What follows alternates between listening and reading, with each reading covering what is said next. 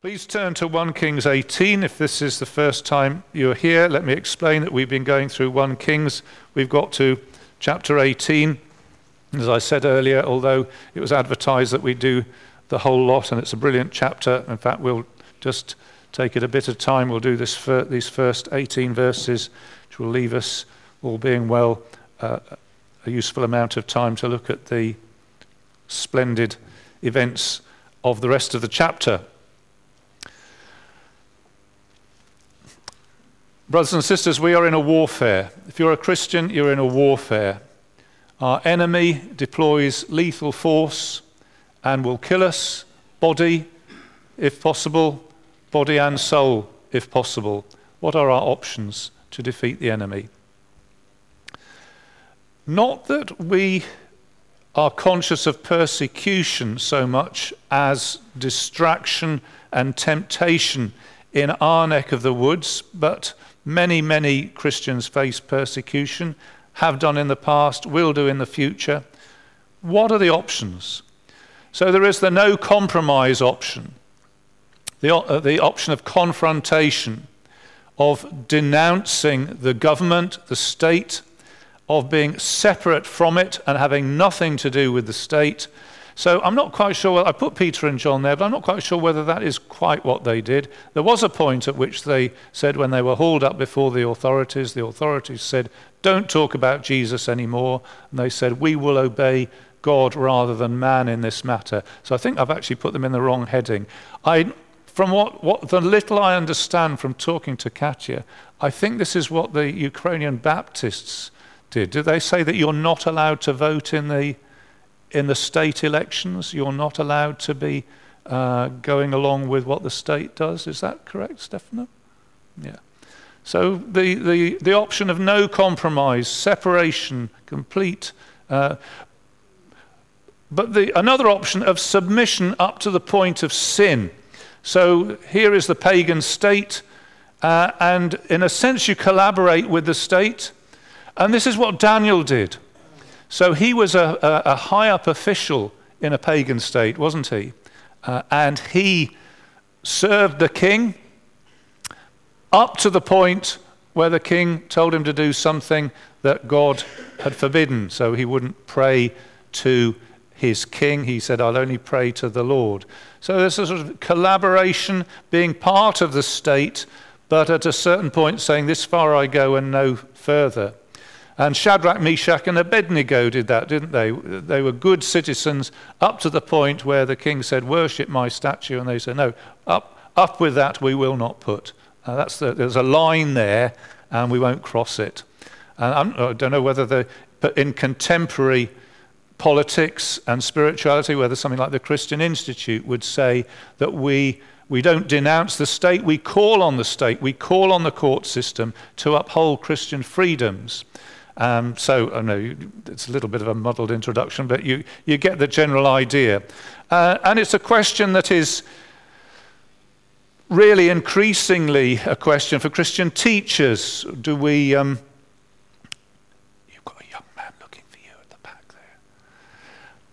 Christian teachers, what are our freedoms to, uh, to speak about the gospel? Where do we draw the line? Where do we not draw the line? And in the National Health Service, am I right in saying that somebody was at some point um, brought before a tri- tribunal for offering to pray with a patient? Uh, is that correct? I think that's correct, isn't it? Uh, what about parents? What do you do about the school system? Do you say, well, we'll collaborate with the, the state school system, but there will be a point at which we will protest and withdraw our children from lessons, or do you withdraw from the system altogether? And if you're a Christian politician, what would you do? I mean, is it right to be a Christian politician? There are Christian politicians. How do they vote on uh, sensitive and difficult issues? If you're a trader, you know the difficulty that traders got into in Northern Ireland, I think it was, wasn't it? Refusing to ice a particular cake with a particular slogan or something like that. So, where, where do we stand on this? And uh, we work against the system from the outside or within the system. And in the passage that we've got, we've got two options here of how this works, a particular option on a particular interest on the second of these two options. Here's the bit of history just to remind you. that we're looking at the North Kingdom known as Israel. After the golden years of Solomon, the southern kingdom have their kings, and the northern kingdom have these seven kings Jeroboam, who brought in the golden calves, which I always think are up there. I don't know why I think they're up there. I always imagine that they're up there. Uh, the calves that uh, he said you, you to worship these. The, the, behold the, the gods who brought you out of Egypt. And the, worshipping the Lord in the visible shape of a calf, a terrible, terrible exchange, a terrible sin. He was followed by Nadab, he was followed by Baasha, he was followed by Elah, he was followed by Zimri, who reigned for a whole seven days, and then Omri and his son Ahab.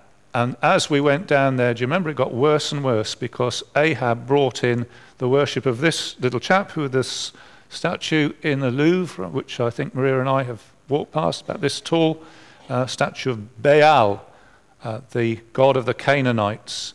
And so we have moved from a, a completely dysfunctional worship of the Lord to the worship of another god.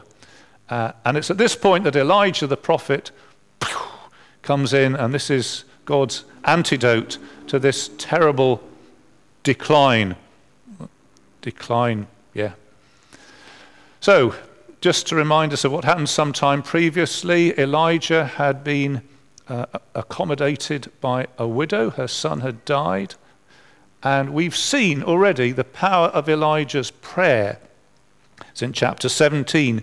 He prayed, O Lord God, why have you brought evil on this widow that I'm staying with by causing her son to die? And he uh, prayed and he asked for the return of life. And remember, this is peculiar Three times he stretched himself out on the boy, sort of imparting life. Lots of good things happen in threes, uh, interestingly, or after three times, or three days, or three years. He prayed and let this life return, let this boy's life return to him. And he lived. Woohoo, whoopee. And his mum's pleased as well. So that gives us a flavour of what God is able to do. Just in that one incident, people would look back in generations to come. God can do that.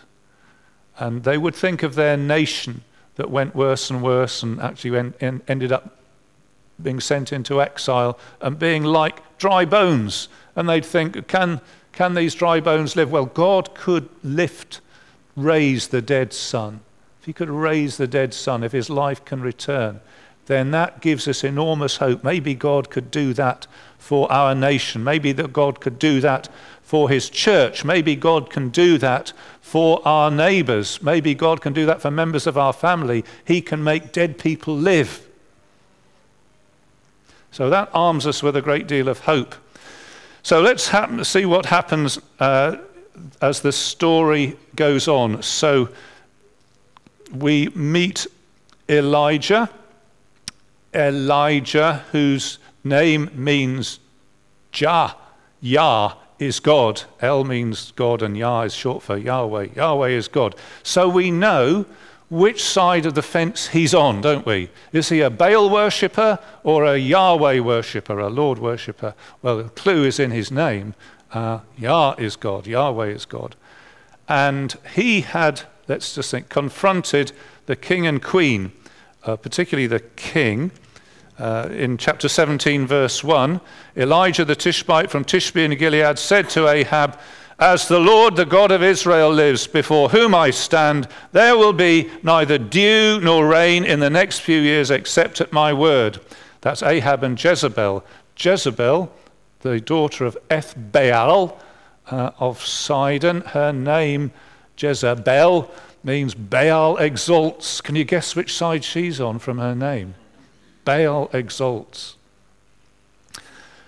And he had said, Elijah had said, uh, the Lord, L O R D, in our Bibles, capital letters, capital L O R D, it, it means God's Hebrew personal name, Yahweh, uh, as we understand it's pronounced. As he is the real God, is the living God, he says, there will be no rain except at my word. And you remember, you will remember, or perhaps I'll just remind us, this is not just an arbitrary thing. It's not just that we like rain and rain is useful. This is specifically part of the terms and conditions, T and C, terms and conditions of Israel's covenant with the Lord. When the Lord first took Israel and said, Of all the nations on the earth, you'll be the one that I teach, look after, you'll be like my only son. If you you know, I'm going to lift you and, fo- and, and, and, redeem you and save you, and I want you to be faithful to me. Uh, and if you are, I will bless you, and we'll be just like that together. And if you don't, I will let you know about it. And one of the particular things is if you are serving other gods, I will withhold rain. There will be no rain. So this is what this is, what this is about. Elijah's saying, remember those terms and conditions. Remember what, you know, when you are married, Remember what you promised when you married the Lord all those years ago. No rain shows this is going wrong. Except, and the, this will only change at my word. It just shows how important Elijah's word is. And it is incidentally one in the eye for Baal because he was supposed to bring the rain and he obviously couldn't manage it.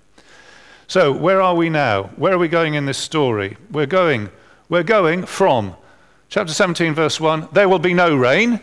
to end of chapter 18, where it says, verse 48, verse 45, get new glasses. Meanwhile, the sky grew black with clouds and the wind rose, a heavy rain came on. That's where we're going. We're going from rain to no rain.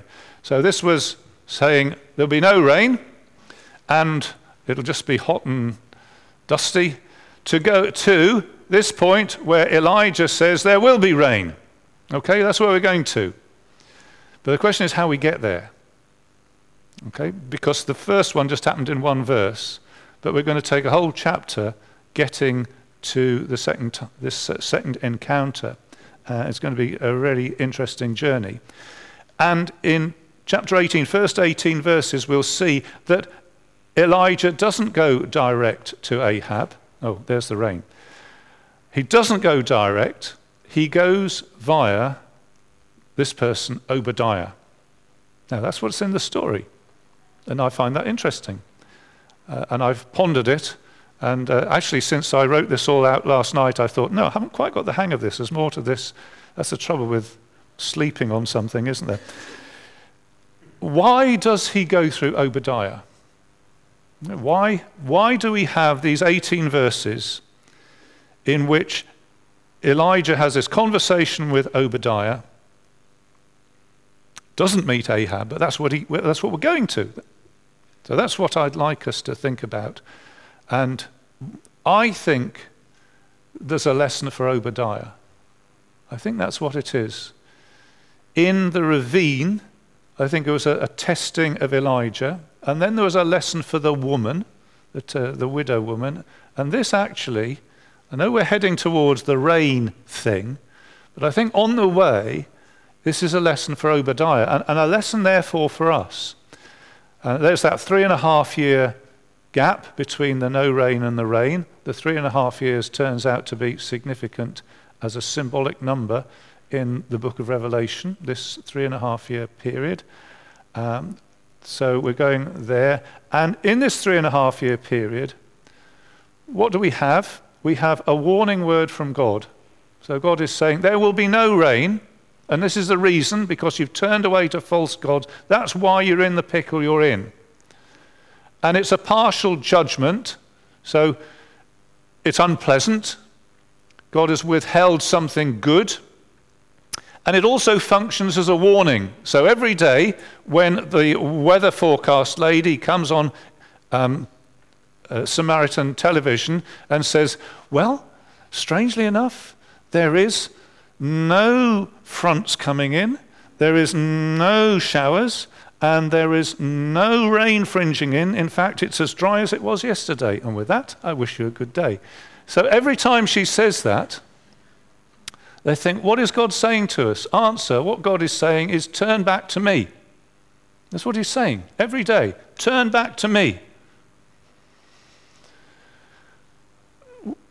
So God is using the methodology of judgment and warning and withholding something, and he's going to go to favor and blessing, which is what the rain symbolizes.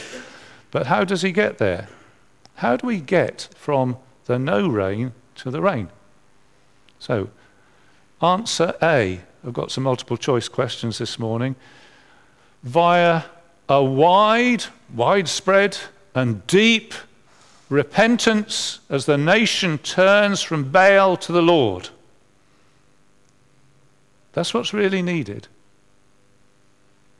Now, ponder that, because that turns out to be quite important. How do we get from one place to the other place? What we really want is the whole nation to say, We got this totally wrong. We want them to confess sin, to feel terrible about what they've been doing, and to turn in a heartfelt way to the Lord.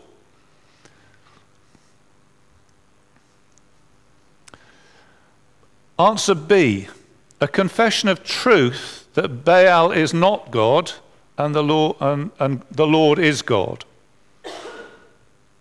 That would be a good start. So if we could say, everybody is saying, we were wrong on that, Baal is not not the Lord, the Lord is the Lord. Not, um, so, not so heartfelt, not so deep, but they say it. Well, that would be a good start. Uh, option C no real change at all.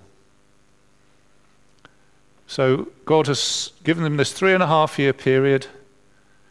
And does God just send the rain, even though there's been no real change at all? That would be a great pity, wouldn't it? It would be an awful shame if that three and a half years was wasted. It's a good question. You know, it's a good question. How does it? According to the book of Revelation, and I won't give you all the details, but uh, I, I, could if, I, if, if, if you had the time. The world that we're in now is, an, is in a, as it were, three and a half year period, just like this where God withholds things, God um, allows bad things to happen. Jesus said there will be wars and rumors of wars. There will be the four horsemen riding out famine, war, civil war, hardship, disease. These, these, this, this is why. Why does God allow that in this period? Answer He is saying, repent. He is saying to every man and woman and boy and girl, this world is not right at a profound level, and, it's be- and at the profoundest level, it's because you are not worshipping me. In the book of Revelation, it says, And still people did not turn from the idols of gold and silver and wood and stone that they worshipped. After all this, there is a spiritual message to war and conflict, and it is God saying, repent. Turn round. Turn to the Lord. Uh, Romans tells us that the wrath of God is being revealed from heaven against all ungodliness and unrighteousness of men. That's why the world is like it is, because God is warning and showing you need to turn. Only the church will tell you that. Uh, the political commentators will tell you it's because of this and that, and economic commentators will tell you that and that. That's not the profound enough answer. The profound enough answer is God. He's telling people to turn. One day, there will be no wars, there will be no sorrow, there will be no sighing. All these things will be passed away, there'll be no death. That's the day when Jesus Christ returns. Let's get back to the story. So, Obadiah and uh, Ahab. Chapter 18, verse 1 A long time in the third year, the word of the Lord came to Elijah Go and present yourself to Ahab, and I will send rain on the land. So Elijah went to present himself to Ahab. Now the famine was severe in Samaria and Ahab had summoned Obadiah, who was in charge of his palace. There's Obadiah. Uh, his name means servant of Yah. So We could guess from his name which side he's on.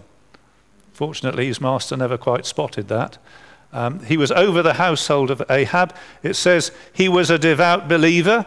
Uh, literally, he, he feared the Lord greatly.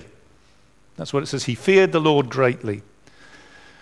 And while Jezebel was killing off the Lord's prophets, Obadiah had taken a hundred prophets and hidden them in two caves, fifty in each, and had supplied them with food and water. So here's Obadiah, who feared the Lord greatly. Jezebel was, there she is, there's Jezebel, busy cutting off the Lord's prophets. That's what she was doing. There she is thinking about it. There's the Lord's prophets. I've given them cloaks so you can tell that they're prophets. And she's busy cutting them off. She's busy cutting off their heads. She's busy uh, killing them, getting rid of them, exterminating them, whatever you will. And Obadiah had taken some of the prophets. There they are, heading for a cave. It's rather too grassy for a famine, but it is, there they are. And uh, he's taken them in 50 times 2 is 100. And he has brought them, look at that. He's brought them bread and water. So that's what he's been doing. And interestingly, through the story, uh, prophets get provided for. Uh, Elijah got provided for by ravens who brought him roadkill. And uh, I don't know whether that's particularly, particularly appetizing. They didn't really know what they were doing, but the Lord used them to provide for Elijah. And then the Lord provided using a widow who, I think to begin with, did not really understand very much, but came to a position of definite faith, and, th- and that's the process she went through, and the Lord used her um, to provide for Elijah. That's right, isn't it? And here's Obadiah, and he's providing for prophets in a different way. Uh, it's not roadkill, at least we presume it's not roadkill. Uh, and he does know what he's doing. And I think the Bible is very clear that he's showing great courage and conviction to do this. So he's like the Chancellor of the Exchequer in Ahab's court, and on the side, quietly, he's arranging for prophets to be hidden. If Ahab caught him, he'd uh, cut his head off. But he's courageously arranging for these prophets to be hidden and provided for. So there's uh, Obadiah. In times of pagan power and lethal danger, God is able to give special protection to his people. You notice he didn't do it to all of them, because some of the prophets did get their heads chopped off. Uh, but uh, some of them God specially protected. It's like the book of Revelation, and I would, I think I would hazard a guess that God is doing the same sort of thing in North Korea, where it's highly illegal to be a Christian. Some Christians are becoming martyred, and some are being marvelously, strangely, miraculously provided and protected. And in Syria, where, as we know, terrible things are happening, there are Christian people. Some of them are, are, being having their heads chopped off by um, Islamic extremists, and others are being wonderfully, remarkably, amazingly protected. Let's see what happens next. Verse 5 Ahab had said to Obadiah, Go through the land to all the springs and valleys. Maybe we can find some grass to keep the horses and mules alive, so we will not have to kill off any of our animals. So they divided the land they were to cover, Ahab going in one direction and Obadiah in another. So there's Obadiah going in one direction, there's Ahab going in one direction. Don't forget the queen who's trying to kill off the uh, prophets. Go through all the land to the springs and ravines, and Ahab is thinking, I don't want cutting off any mules. I've got mules and donkeys, animals. Don't want them killed. He's quite happy for his wife to be killing off prophets of the Lord. It's the same word. It's, a, it's, a, it's an ironic comparison, isn't it? She doesn't, you know, he, more prophets killed, oh, whatever. How many donkeys have we got left? You know, it, it, it's, a, it's a strange um, priority, but that's, that's what he was like. Um, they divided the land and crossed over it. It's a little bit like Joshua. It's a Joshua sort of word, dividing the land, crossing over, but it's a very strange way of doing it. They go in different directions. Jezebel's cutting off the prophets of the Lord, and Ahab is worried about cutting off livestock. It's terrible, really, isn't it? Um, we ought to care about our brothers and sisters being persecuted for faith. We shouldn't be like Ahab, who was only worried about his, uh, his mules. What happens next? While, uh, so this is verse 7. As, A, uh, as Obadiah was walking along, Elijah met him. Obadiah recognized him, bowed down to the ground, and said, Is it you? Is it really you, my lord Elijah? There he is. Whoa, who's this in front of us? And he bows down and speaks to him. Don't forget, don't forget what Jezebel's doing to the prophets. So, Elijah, what sort of message have you got? How have you been? How's the family? How's things going? Oh, none of that. You don't get any of that sort of stuff, do you? Is it you? Yes. Verse 8 Go and tell your master, Elijah's here. Now, this is what I want you to do, just in a couple of words, really. You go and tell Ahab, Behold Elijah. Right, off you go. That's it. No pleasantries. I don't know what sort of person Elijah was he seems to be a very commanding personality. And he does seem to have a little bit of abrasiveness that people every now and again say, You've come to kill me, haven't you? Uh, this, this, is, this is what, you know, no social skills. Uh, I, I, don't know, but it's an interesting thought. I mean, we, do, we get very little information about him. He just appears, tells people stuff. They sort of go, Oh, yeah, all right, okay. Uh, and then occasionally they go, You've come to kill me, haven't you? So there we are. Uh, so Elijah says, Go and say to your master, Elijah is here, or literally, Behold Elijah. Off you go. Now, this is the point at which Obadiah uh, has to learn some things. And I want you to try and think, we're trying to think our way through, through this one. So he says, What have I done wrong? Verse 9 What have I done wrong? What is my sin that you are handing your servant over to Ahab to be put to death? Jezebel's been doing this to the prophets, and you're just lining me up to do the same thing, aren't you? A bit like the woman, do you remember? She said, Have you come to remind me of my sin and kill my son? And uh, uh, Obadiah says, is this, is this what you're up to? You just, you know, you're just kind of get even with me over something because you're telling me to stick my head in a noose, aren't you? It's not the way of God to do anything which really diminishes us. God's way of enriching us may seem strange, but God never ever does anything to his people to really to hurt them to be cruel to them, to remove from them in, in, in a way of callousness, which, which he won't somehow make up. So it's a wrong thought, really. Have you come just to, to kill me off? Uh, and I'd like us to look at the reasoning that he gives. So let's look at um, uh, what have I sinned that you give me to Ahab to be killed? Uh, and what he's, what he's afraid of is that if he goes back and says Elijah's here, then Ahab will come and he won't, won't be able to find him. And then Ahab will says, "You idiot! You know you've wasted my time. You've wound me up. You've given me wrong information. Um, right, off with your head." That's what that's what he's worried about. So, uh, what do you think about what do you think about Obadiah in this?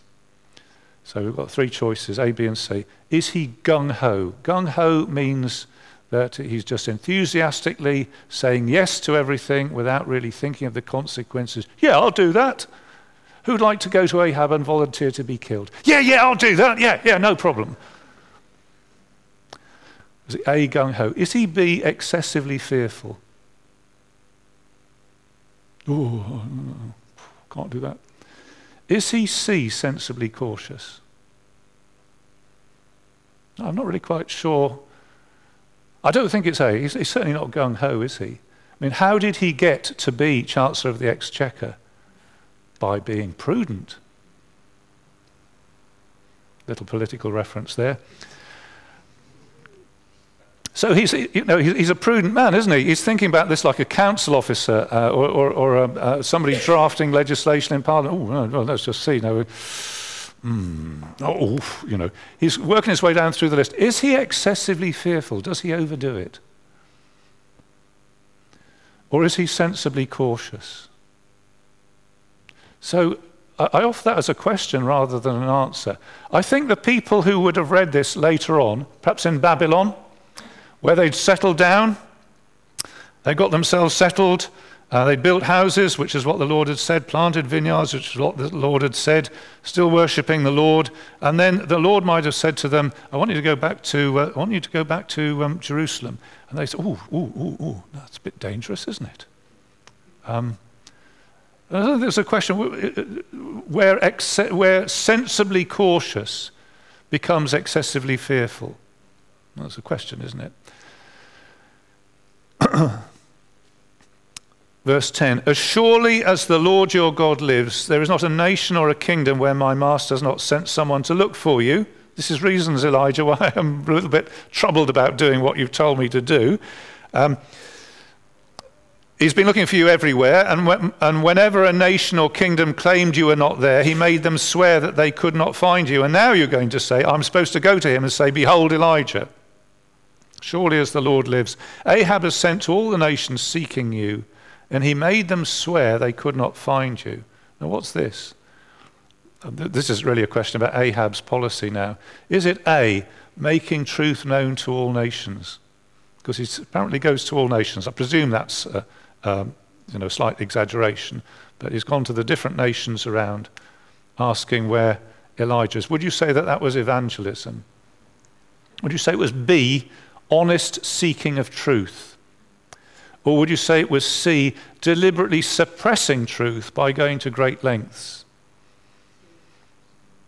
I think it's C, isn't it? I think Ahab, Ahab is certainly not evangelizing. This is sort of the opposite of evangelism, isn't it? It's sort of evangelism in some sort of uh, caricature, reverse caricature. Instead of going out to all nations to give them good news, it's going out to all nations to stamp on good news. Is it honest seeking truth? It's a good question, isn't it? Is he, is he going, I'd really like to find Elijah because I'd really like to know what the word of the Lord is? It isn't, is it? he's going out of his way. If he can find Elijah, if I could just find him, I'd squash him. Interestingly, the Bible poses the same sort of question about human nature. What is human nature? Um, does human nature have enlightenment to spread? And the Bible is actually very pessimistic and says, actually, no. Human beings are naturally in darkness, they don't have any light to spread. Do human beings honestly seek the truth? And the Bible says, no, actually, they don't. Because human beings naturally love darkness rather than light. So it's a very insulting thing. If you've come this morning uh, seeking, uh, please don't be insulted, but God's saying, You're only here because I put that in your heart. If I'd left you to yourself, you wouldn't be interested at all. People don't honestly seek the truth unless I put it in their hearts. What they actually do is see. And the Bible says this is the natural condition of humankind. Even though they know about God, they suppress the truth, they find it and squash it. It's a very insulting thing, but the Bible is actually not a very tactful book. Let's go on. You might, might ask yourself. So, Obadiah and Elijah. You go to Ahab, say, Behold Elijah. And uh, this is uh, what his next problem is. Verse 11. So you tell me to go to my master and say, Elijah is here. I don't know where the Spirit of the Lord may carry you when I leave you. If I go and tell Ahab and he doesn't find you, he'll kill me. So this is the, uh, the bit he's worried about that the Spirit of the Lord will whoosh Elijah somewhere. He says, I have no idea where, where the Spirit of the Lord will carry you. It's the same phraseology about what did happen later on. I always get Elijah and Elisha mixed up. Who was carried up into heaven in a whirlwind? Whatever you just said, that's the one. Yeah. Uh, so it did happen, but in this case, uh, he's saying You see, what's going to happen is I'm going to go and tell Elijah, and then this whoosh will happen, and you won't be here, and I, will I'll be killed. The Spirit of the Lord may lift you to I know not where, and Ahab will kill me. Can't, uh, that sword keeps on reappearing, doesn't it? But um, so, what is this? Is it A, a failure to grasp the supernatural aspect of Elijah's ministry? Is it B, mistrusting the prophet's word? Is it C, mistakenly thinking that the Spirit's mysterious word is capricious? I need to explain the word capricious. Capricious means you can't depend from one day to the next what will happen because things just go off in all directions. So if you're a capricious person, you say to somebody, meet you tomorrow 11 o'clock for coffee, and then when you wake up, you think, do you know, I'll go to Grimsby today. And you just go to Grimsby, and there's somebody waiting for you. Uh, I don't know why you'd think to do that. You know, somebody's waiting for you at 11 o'clock, have the coffee, and they think, where are they? Where's this person? That's being capricious. And what, what is going on here with Obadiah? You see, because he's been told, very simple, this is what you do go to Ahab, say, Behold Elijah, Job done. He Oh, no, I can't do that. You know, I can't do that. Um, so, do you think it's A, a failure to grasp the supernatural aspect of Elijah's ministry? No. No, he knows it's supernatural, doesn't he? Is it B, mistrusting the prophet's word? I think there is a bit of that, isn't there? Because Elijah's saying, This is what you go and do. You, you just do that. Trust me on this. And he says, I can't trust you on that. Is it mistakenly thinking that the Spirit's mysterious work is capricious?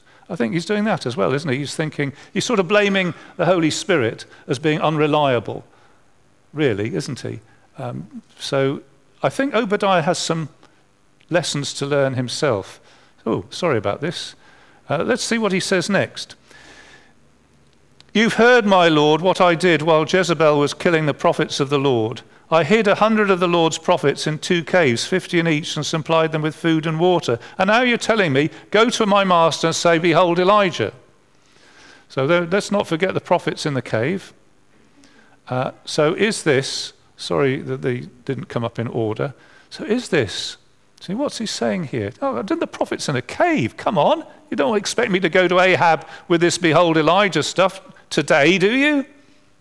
Is it A, thinking that he has earned his salvation by good works? B, is he saying that his faith isn't just empty talk? Is it C, using experiences in the past to excuse shortcomings in the present? See, I leave that as a question. Uh, it's interesting. Yeah, well, I, I, I, I would scrub out A actually, because I think what the Bible says he feared the Lord greatly. So I think the Bible gives him credit. That was a courageous thing to do. I don't think he was trying to earn his salvation by that. I think he, he, he feared the Lord. It says he feared the Lord from my youth. It says, doesn't it, in verse 12? I, your servant, have worshipped the Lord since my youth. So I, am not, I'm not going to, I think his, his, his idea of serving the Lord, I don't think he's, I think is held up as a, a good example. I don't think he's, uh, he thinks he's earned his salvation by w- good works. And I think B, he is showing that he puts his money where his mouth is. He says, I fear the Lord, and he does something at risk to himself, you know, considerable risk to himself. And I, you know, I did that. And, and he did. And it is showing that faith isn't just empty talk. So I think we could learn something. If we were in a situation, you know, we were an occupied, um, you know, let's suppose that we, we, we were in a, a, a, country where it was illegal to be a Christian, and, uh, um, you know, the, the, certainly illegal to be a pastor, and some, one, somebody in the congregation had smuggled me and Chris into their garden shed and kept on giving us beef burgers and chips and things. I think that was good, you know, good stuff. Uh, very pleased about that. So that your faith isn't just empty talk. But I do think that what he's saying is, look, Elijah, I've served you in the past. I've been to Sunday school. Uh, you know, parents are Christians. I've been, been through all that. Uh, and, and I've done great things in the past, and it cost me something to do that. But please don't ask me to do it today. Please don't ask me to stick my neck on the block today.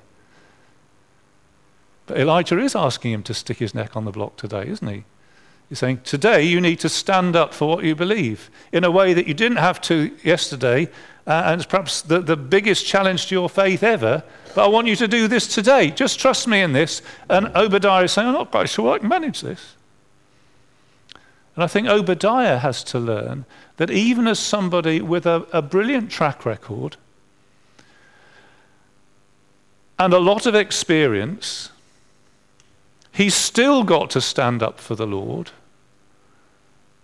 in today's challenge. It's a rather sobering thought, isn't it? Because some of us might be getting to the point where we think, well, I've done my Christian life bit. I've done, you know, I've done quite a bit of that. Don't ask me to stick my neck out for anything else. But the Lord says, no, so long as you're here on this, this earth, you need to, if I tell you to stick your neck out for me, you stick your neck out for me. Do you understand what I mean by stick your neck out? Take a risk. Uh, yeah. So, verse 15 Elijah says, Look, I am going to do this. I am going to go before the king. As the Lord Almighty lives, whom I serve, I will surely present myself to Ahab today. And that's as good as it's going to get for Obadiah. He's just going to get it emphasized. It's a, a very solemn undertaking, as surely, get these, these words, as the Lord of hosts translated the Lord Almighty. The Lord of hosts lives, before whom I stand. As surely as that, I'm going to see Ahab today. Brilliant certainty, isn't it? Brilliant, stirring. That's the sort of person Elijah was. So Obadiah did go to meet Ahab and told him, and Ahab went to meet Elijah. So we've, we've taken 15 verses to get to Obadiah doing what he was told. And uh, that's just interesting, isn't it? I mean, sometimes God takes time to work things through with us, which is what it's doing, just, just to pr- progress the story. Uh, God's very patient. Verse 16 So Obadiah went to meet Ahab and told him, and Ahab went to meet Elijah, and then you get this fantastic encounter. And Ahab goes first. There he is. You troublemaker. And how are you? And how's your family? How's your wife doing? You troublemaker. Got you. Troublemaker is uh, the word Achan, Achor. You remember the valley of Achor? You remember Achan? His name means trouble. The, the valley is the valley of trouble. And you wonder whether, you wonder what parents were doing giving their children names like this. Uh, trouble. What should we call our sweet baby? Oh, we'll call him Trouble, shall we? Or Stinker. Was it Bar Shah Stinker? I, I, I, don't know whether, whether the, the, the, the, writer of the Hebrew text has done some little jokes with the words, but uh, anyway, uh, you Achan, troublemaker. Uh, to which Elijah um, I don't think Elijah will make a good pastor or a diplomat. He, he's, he's, sort of more of a thug, really, isn't he? He, he, he just like um, who was the guy who came down from Scotland and did those debates for us? David Robertson. Yes, that's right. Uh, do you remember David Robertson? He was asked a question about. We had a, a, sort of open forum down at the library, and somebody asked him a question about white uh, Christians being involved in slavery. And David Robertson, that's the stupidest question I've ever heard. You know perfectly well that is absolutely factually incorrect. Say, whereas I would have said, oh, well, that's a very interesting question. But he says, you're stupid, you know, like that. Anyway, so this is Elijah. So, you troublemaker, you're the troublemaker. That's what he says, isn't it? It's you, trouble, troubler of Israel. I have not made trouble for Israel, Elijah says, but you and your family have. You have abandoned the Lord's commands and followed the Baals. You've abandoned the Lord, you've followed the Baals. So we're getting towards the end. Uh, who, whose side would you be on? Who would you be following? Would you be going with the contemporary culture? What's the matter with worshipping Baal? very nice little statues of Baal. It's costly to worship the Lord. Who, who's right? Is the king right? The, the trouble is really caused by this religion, this uh, rather cranky Israelite religion. You know, that's, that's the trouble. Get rid of that, we'd be okay. I mean, Richard Dawkins would be up for that, wouldn't he? Get rid of those religious people. They cause the trouble. Um, or would you be saying, well, actually, it's you's caused the trouble, worshipping the wrong God? That's where the trouble comes from. So, what about us? What sort of fight do we fight in our corner of the war? Uh, sometimes we might have to be in a place of confrontation at the right time, in the right way. Much of the time, I think we're going to be in Obadiah's situation that we cooperate, we submit, but we must say it's only up to a point. There comes a point at which we have to abandon security and secrecy and stick our necks out for the Lord. We will be rejected by the unbelieving world at some point, in some way, and that might even include the point of death. We have to accept that as Christians. That's part of the deal. We give our lives to the Lord. He died on a cross. We take up a cross and follow him. It doesn't always come to that, but in principle, that's the deal we're in. And we're to keep fighting. We're not to say, oh, I fought for the Lord last week, I fought for the Lord since my youth, but I'm not fighting today. No, we can't do that. We've got to keep fighting. Whatever challenge the Lord gives to us, we say, okay, I'll do that. I'll trust you on this. The, Lord, the Lamb has overcome. The Lamb has triumphed. Jesus triumphed at the cross. And he makes this promise to him who overcomes, to the person who overcomes, person who keeps fighting and keeps trusting and keeps being a Christian and saying they're a Christian and being willing to say they're a Christian.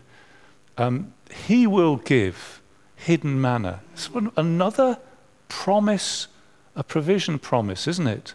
Like the bread and the water. Uh, he will give food that uh, uh, the rest of the world knows nothing about. Let's sing together.